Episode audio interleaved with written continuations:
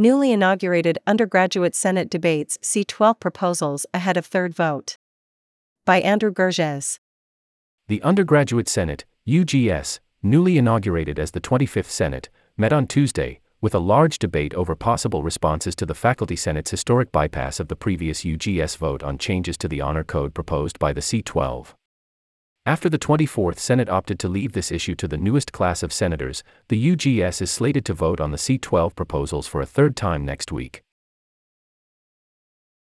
Revisiting the C12 Honor Code proposal. In early April, the Committee of 12, C12, proposed a number of changes to the Honor Code and Judicial Charter, including the creation of a tiered disciplinary system and the implementation of a study into the possibility of exam proctoring. These proposals were to be approved by several governing bodies, including the UGS, the Graduate Student Council, and the Faculty Senate. The Academic Integrity Working Group, as it is labeled in the C12's proposal, would conduct a study on the effects of proctoring in the next two to four years. The study would allow teaching staff to proctor their in person exams to understand the effects of proctoring on honor code violations and student grades. After the proposed changes to the Honor Code were rejected twice by the UGS, the Faculty Senate, whose approval was required to pass the C12's proposals, bypassed the student vote to change the Honor Code and allow exam proctoring in the upcoming academic year. Undergraduate student outreach on proctoring showed that a little under half of respondents were opposed to in person exam proctoring, with the rest split between yes and maybe. Xavier Milan 26, a student member of the C12, which put forth the proposal, said that students who were in favor of proctoring cited situations in which students cheating in curved classes hurt non cheaters. He added that students opposed to the proposal said that they viewed the lack of proctoring as a contract of trust between faculty and students, and expressed concerns over potential proctor biases and test taking anxiety induced by proctors.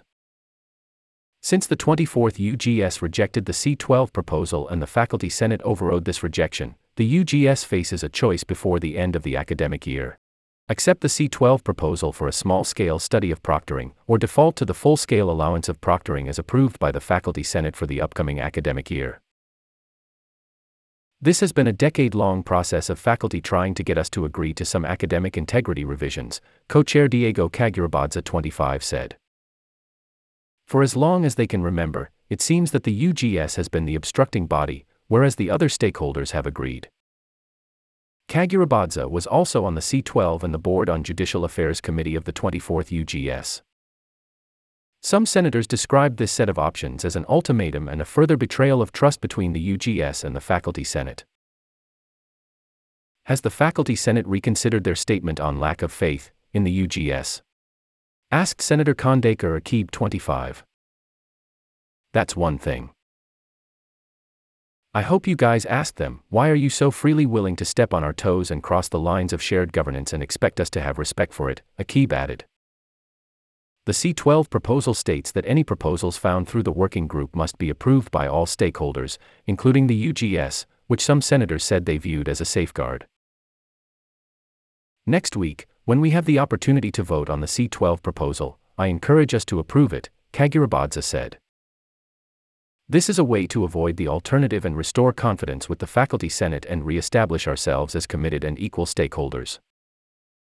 Kagurabadze said that he believes passage of the C12 proposal will restore trust between the UGS and Faculty Senate, as well as ensure that student opinion is respected in the further remodeling of the Honor Code. Sophia Danielpour 24, the new ASSU president, said that student input was necessary for decisions made by the university.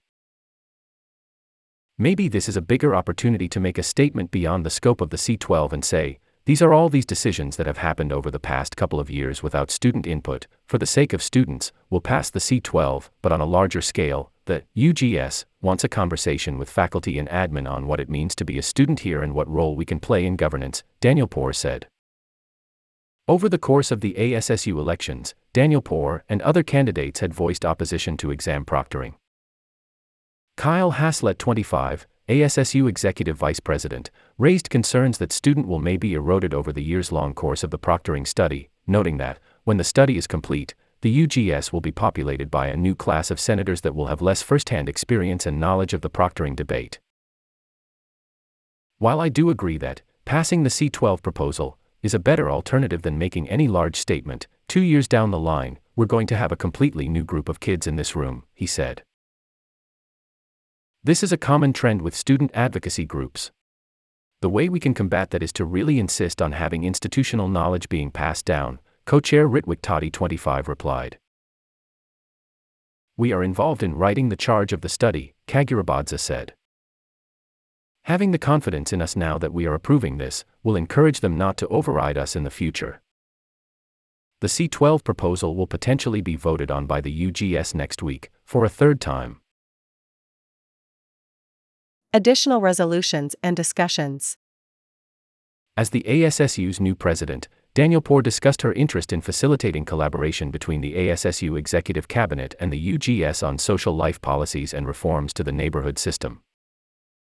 Kagurabadze, one of the four returning senators, said that he is focusing on addressing the costs associated with taking certain courses at Stanford. He said that he has scheduled meetings with representatives from the Spanish language, chemistry, and outdoor education departments to discuss their respective course fees and how such fees affect students.